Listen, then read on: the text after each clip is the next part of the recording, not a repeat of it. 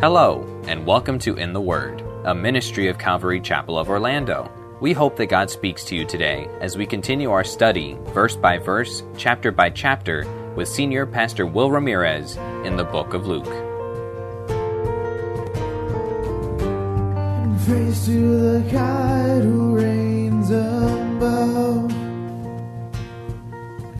Up to this point in Luke, we have seen Jesus perform many miracles, healing the sick, cleansing lepers, causing the blind to see, feeding thousands with five loaves of bread and two fish. The religious leaders of the day wanted to see Jesus dead, as many people began to follow him. Jesus warned the crowds of the Pharisees' hypocrisy and called all men to lay down their lives to be one of his disciples. Jesus told them they must consider the cost. The scribes and Pharisees hated Jesus and condemned him for being a friend of tax collectors and sinners. Jesus shared three parables about how God is excited when sinners repent and turn back to their loving Father. Jesus then shared a parable about a shrewd and cunning steward, emphasizing that his followers must be willing to give up their lifestyle of taking advantage of others. Disciples of Jesus must not live for wealth nor money. We join Pastor Will in Luke chapter 16, verse 9. This guy had recognized that he was in massive trouble and he did what was necessary to fix it. But why would Jesus, why in the world would Jesus tell us a story about an evil man who's able to think on his feet? Are we supposed to follow his example by doing whatever it takes to secure our safety when we get caught or we end up in trouble or create trouble for ourselves? No, not at all. Jesus' point is at the end of this verse. He says, For, and here's the point the children of this world are in their generation wiser than the children of light. The children of this world, it means a non God fearing person. In other words, someone who doesn't live by God's standard, clearly like this unjust steward, someone who lives by their own standard. Someone who lives by their own standard, they are in their generation shrewder. Same word for wise here. They can think on their feet better than the children of light. The idea in their generation means people of the same kind. In other words, when an unsaved person interacts with other unsaved people, they know how to look out for their, for their own skin when they get themselves into trouble. I don't have these moral constraints around me to figure out how to make myself prosper or thrive, even though I've made a mess here and I've gotten caught. They know how to deal with the unsaved people. They know how to work the system. And so they'll do whatever they got to do to do it. On the other hand, when a believer acts with his own kind, and that's the idea here, when a believer acts with other believers or with the Lord, we don't do so well, is what Jesus is saying. I remember a story someone told. I don't remember how long ago it was. I think it was about 15 years ago. But there was a very well known pastor in Colorado. He was well known in, in political action communities and a couple other things as well. He spoke at a lot of places, a lot of big events. And he ended up getting busted because he, had, he was seeing a male escort. And so when that all came to light, you know, the, the church pretty much trashed him. And so anyway, I remember a friend of mine who, who knew this individual. He was talking about, uh, you know, he was, at, he was at a restaurant trying to share his faith with a, a friend of his. And this friend basically eventually said to him, he said, listen, I don't disagree with everything you say about Jesus. He goes, my problem is with you. And as you're having this conversation, the news was talking about this event where this guy had fallen and what was going on. And the pastor said, to, this other guy said to me, he said, what, what are you talking about? He goes, well, look at this guy. He's one of your own. You eat your own. He goes, clearly this is a guy who's gotten himself in a ton of trouble and he needs a bunch of help. But all you do is eviscerate him. He goes, I believe everything that I see about Jesus and I see in the Bible. It makes sense to me. He goes, but if that's the result, I don't want any part of that. We have a tendency to, unfortunately, act like the unsaved when we deal with each other. We don't use our heads well. We tend to lose our minds when we get into a difficult situation as Christians, and then we end up being critical of one another or even sometimes being deceptive with one another. I mean, how many times have you heard about the person who they made a really poor choice and then they just drop off the map? What would be the most sensible thing to do in a situation where you've blown it as a Christian? Go to your family, right? Go to, go to your family and get help, right? And yet, why does it seem like when that happens, when somebody really blows it big time, or they, I, I don't know the way, way to say it, but when someone has a failure, that they don't come to their family. it's almost as if Jesus says, you know, we don't do a good job when we get into trouble. And see, these new believers, they're tax, former tax collectors. Well, not former yet. They're still tax collectors. Sinners. People who have made bad choices, made a lot of mistakes. And they would be tempted to preserve their way of life that their evil deeds had gotten them. See, as Christians, what Jesus is saying, we don't live to save our own skin anymore now that we follow Him. They and we, we need to face our past wrongs by righting them. We need to work together to help one another to fix those things, even if it costs us something. And so in verse 9, he tells these guys here, he says, rather than pulling away or rather than compromising or rather than not making things right, he says, Here what you need to do. Verse 9. This is the point. This is the point of the whole parable. And I say unto you, Make to yourselves friends of the mammon of unrighteousness, that when you fail, they may receive you into everlasting habitations. Now, again, you read that and you go, okay, that's really difficult to understand. What in the world does that mean? I need to make friends with, of money or wealth. The mammon of unrighteousness, it means unrighteous worldly wealth. That which the world craves, labors, and fights for. That which 1 Timothy 6, 6, 6 says is the root of all kinds of evil. That which is that. It says, we need to make friends of that? No, that's not what it says. The word there, friends, it means philos. It means associates for whom there is affection and personal regard. We need to make to ourselves other people that we have affection and personal regard for, not the mammon of unrighteousness, but from out of the mammon of unrighteousness. That's what the word of there means. It's ek in the Greek, which means from out of or by means of. It's easy to misunderstand this statement as we need to make money our friend. Not at all. Rather than crave, labor, and fight for more money so we can satisfy our evil desires, we need to build true, meaningful relationships from out of the resources at our disposal. Why? that when, not ye fail, that's another bad translation, but when it fails, they may receive you into everlasting habitations. When money doesn't matter anymore, when does money not matter anymore? When you're done with this life. When you're in heaven. There'll be no currency in heaven. There'll be no currency in heaven. So when that happens, then they, those friends who you invested to on the earth, they'll receive you into everlasting habitations. What's Jesus saying? The children of this world live for now, they, and they do whatever they have to do to get by. That's not the way we're to live as Christians. We are to live for eternity. And you know what? There's only one thing from this world that you can take with you into eternity. And what is it? Other people, right? That's it. It's the only thing you can take with you to eternity. Not your car, not, not the new amped up computer you just bought, not the switch, right? Not the home. None of those things. Not the pool that you just installed. Jesus have a better one anyway. Crystal Sea? Tough crowd. There's only one thing you can take with you to eternity it's other people. These publicans and sinners had loved the world with everything in them. I mean, they had followed and pursued what they craved with everything in them. They'd taken advantage of others in such dastardly ways that they were known as publicans and sinners. You could identify them easily. And Jesus says it's time to fix that. It's time to make amends. It's time to start investing in something else. And you know, when we have an environment like that in our church where people are investing in people, then guess what happens? When you blow it and you fail, you run to your family. If we have an environment that's not like that, the rest of us are trying to save our own skin. And so, if you're trying to save your own skin, what happens when someone falls down and the enemy's after you? You leave them behind. If that's the environment we're cultivating, then when someone falls down, they're not going to be thinking clearly. They're not going to be making the hard choice or the right choice. So he's telling these new believers, guys, you need to make some right decisions here, some hard decisions. You need to make things right. It's time to make amends. And thus now we get to the teaching, verses 10 through 13. Jesus starts off with a truth about character, just about a person's character. He says, Listen, he that is faithful in that which is least is faithful also in much. He that is unjust in the least is also unjust in much.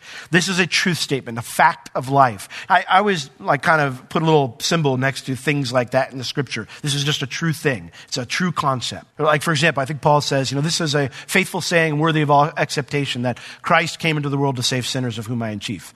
I put a little, little note next to that. That's a truth I need to never forget. This is a truth statement here. He that is faithful, dependable, reliable, trustworthy in that which is least, that which is of very little importance, he will also be the same in much, in that which is the upper range of importance. He that is unjust, unrighteous, doing wrong, not living by God's standard in that which is of least importance, he'll also be doing that which is wrong and doesn't operate by God's standard in that which is the upper range of importance.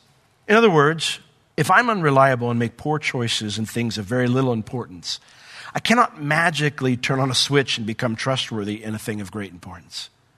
I can't. It doesn't work that way. I hear people say it all the time. Oh, when I get married, no, no, no, no, then I'll become, I'll, be, I'll do better. And sometimes I even hear about prospective, you know, like fiancés, and they think, well, no, no, well, when, they, when he gets married, he'll change. No, he won't. Nothing in life works like that. So if you're unfaithful in things of least importance, you're not all of a sudden going to become a person of character and reliability and trustworthiness and things in, that require greater responsibility. If you want to see what a person will be like in a situation that requires a high level of character, look at their character in everyday situations. Because that's who they'll be. Because whether it's a serious situation or an everyday one, I'm still me. I'm still me. Now, having established this truth, Jesus now applies it to the publicans and sinners who were listening to him, these new believers. He says, If therefore you have not been faithful in the unrighteous mammon, you know, worldly wealth, who will commit to your trust the true riches? Do you catch what Jesus did there? Now we're getting to the teaching of the parable. He tells us weird parable, but now here's the point. Here's the teaching here. Jesus, he is equating unrighteous mammon, our monetary resources, with a thing of very little importance. That's what he says. And true riches, eternal habitations, heaven, the thing of great importance, eternity, right? Material things, our monetary resources, thing of very little importance. Eternal things, true riches, thing of great importance. Why would Jesus call something as important as money a thing of very little importance? Well, as I said earlier, will you be able to take your wealth with you into eternity? No. But what's crazy is many act like they can.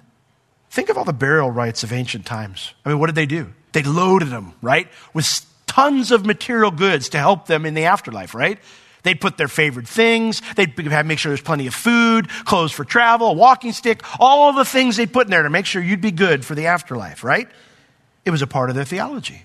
We may not do that in our burial rituals here in the U.S., but by the energy that's put into amassing wealth or possessions, You'd think we still did believe that. But we can't take a single penny with us. It really is a thing that won't matter at all in eternity. And I ask you this morning do you believe that? Do you believe that? What does your approach to wealth or possessions tell you about what you really believe? What's your theology on wealth and possessions? What does your approach to it tell you? And you might be saying, Pastor Will, the Bible has a lot to say about managing your financial resources. You're right. That's why Jesus says, If therefore you have not been faithful in that which is least, how can you be faithful in the true riches? How can someone entrust you with the true riches? Jesus says we must be faithful with this thing of very little importance. Did you know that you could tell a lot about a person's character by how they approach money? A lot. Are they greedy or are they generous? Are they lazy or are they dependable? Are they lustful or are they content? Do they spend foolishly or wisely. That's quite a few character traits that you can get to know about someone just by looking at how they manage their financial resources. Why were these guys labeled as publicans and sinners? Well, they had all the negative things there, right? Greedy, lazy, not going to work. They just live off taking money from other people. All these things here, they fell into the negative categories of that. And see, here's the reality those character flaws or strengths they will reflect similar flaws or strengths in other areas of my life. That's why the Bible teaches us the proper way to manage our financial resources. Because when we do that with a thing of least importance, it helps other areas of our lives for us to have character. So, if you and I are not listening to God's commands regarding money in the scripture, tithing, generosity to others, discipline, self control, contentment, many other principles that the New Testament teaches, if we are not listening to God's commands there, why would God entrust me to do something that will matter in eternity? He won't. He won't. So, what's the point? Well, these people, they had made awful decisions that labeled them as publicans and sinners. The tax collectors, for sure, had ripped people off financially. So, if this group was going to follow the Lord and, and be used by God, they needed to make things right in the area of their money. Because the reality is, is every penny didn't belong to them anyway. It all belonged to the Lord. Look at verse 12. And if you have not been faithful in that which is another man's, who shall give unto you that which is your own? Here, God lays claim to all of our monetary resources. None of it belongs to me, not a single penny. Now, that might offend you. You might be saying, I work hard for what I have, Pastor Will. Who gave you the ability to work? Who gave you the ability to think? Who gave you the ability to comprehend the schooling or the training that you needed to succeed in that work? The Lord did, right? No doubt the tax collectors had worked very hard to provide the life they led. But it would all be left behind at death because it never belonged to them in the first place. That's why you can't take it with you. You don't own any of it, actually. Why you can't take the car, the home, or the, the hobby supplies that you need to do the hobby, any of those things. You can't take it with you because it doesn't really belong to you. You have to leave it behind at death. In Psalm chapter 50, verses 7 through 12, the Lord, he really rebukes Israel through this psalm because he was frustrated by their offerings they were bringing to him, just going through the motions. Thinking that, well, they had to keep God fed. They'd bring food offering, their, their tithe of food. Or they needed to keep God happy with a good barbecue every once in a while. And in Psalm 50, verses 7 through 12, the Lord says, Hear, O my people, and I will speak, O Israel. I will testify against you. I am God, even your God. And I will not reprove you for your sacrifices or your burnt offerings. He says, You've done well to be obedient to me to do these things because I've told you to do these things, but I'm not pleased with it. He says in verse 9, I will take no bullock out of your house, nor he goats out of your folds. The idea is, I don't, I don't want what you're bringing to me. Why? Verse 10, Psalm 50. For every beast of the forest is mine, and the cattle upon a thousand hills. I know all the birds of the mountains and the wild beasts of the field. They are mine. If I were hungry, I wouldn't tell you. For the world is mine and the fullness thereof. I think sometimes we can fall into the same trap. And we can think that, well, I'm going to give God something, you know. It's all His anyway. So it's not the actual substance that's being given, it's the attitude in the heart behind the giver that's important, right? And that's what Israel was lacking. They weren't doing it because they loved God, or they wanted to please Him, or they wanted to be generous, you know, to the priests or whatever. That, that had nothing to do with it. They were just going through the motions. The Lord says, if you're just going through the motions, it's already mine to begin with. So you're not really giving me anything. When Jesus turned to this crowd in chapter 14, and he said to them in verse 20, 26, If any man come to me and hate not his father, mother, wife, children, brethren, sisters, yea, and his own life, he cannot be my disciple. If any man is not willing to take up his cross and come after me, he cannot be my disciple. Jesus had told them to count the cost. They were all on there just for the miracles, and he turned to them and he said, Count the cost if you want to be my disciple. Well, these did. These did. And so now Jesus lays out the cost. You need to go make things right, is what he's saying. If you've stolen, return it. If you cheated someone, fix it. You say, well, how make do? Trust your master. Trust your master to take care of you. Because if you do, he'll give you things that nobody can take away from you, not even death. He says, you be given that which is your own. If you're not faithful in that which is another man's, who shall give you that which is your own? The implication there is that God will give us something that is our own. Can I tell you something that you'll be given in eternity that no man will take from you? Those crowns, eternal life the rewards that God gives to us in heaven. Nobody will take that from you. That will be a, something that lasts for eternity. So why not labor for that instead of for amassing something here? or at least being focused on that? Why not manage what God gives you here? Be content with that. Use it for His glory. Be generous. Be faithful. Be disciplined. Exercise self control. And submit to your master, knowing that He loves you and He'll take care of you. Because that's what it comes down to, doesn't it? Who's in charge of my life? Is it going to still be me, or will it be the Lord?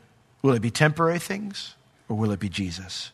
And that's what Jesus, the whole point of this is. They needed to settle the question, that question, here and now, if they were going to move forward spiritually. So we close now at verse 13 where Jesus says, No servant. And I love this here. The word for servant here, there's multiple words for servant in the New Testament. And this one refers to the household servant, the one that would be viewed as family, the one that lived on the property, the one that was regarded as family. None of you guys, you're my family now. He says, But no servant, no family member could serve two masters. You can't respond to the commands or demands of two masters. Why? For he will hate the one and love the other. Or he'll cling to one, hold to one, and despise the other. The word there, hate, it means to detest to the point of aversion. You'll detest one of those masters to the point you want anything to do with them, don't want to be around them.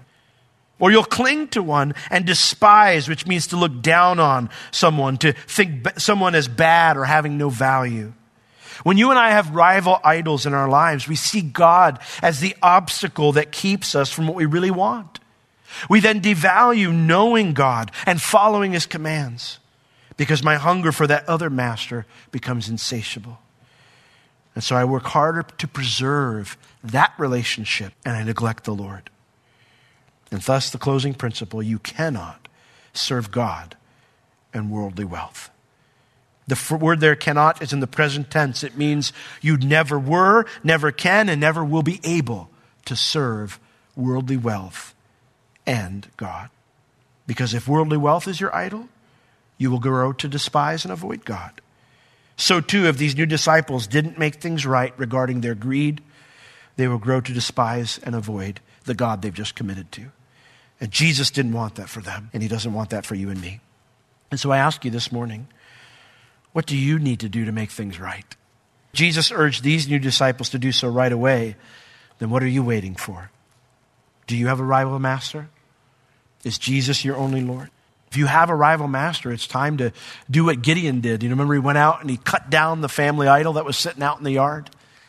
It's time to go, it's time to go have an idol smashing party. That's the only answer for an idol. There's no other answer for an idol. You don't sell the idol to somebody else. You smash it because that's the only way to be done with it. If you've got something you know you need to make amends for, something you need to make right, it's time to do that.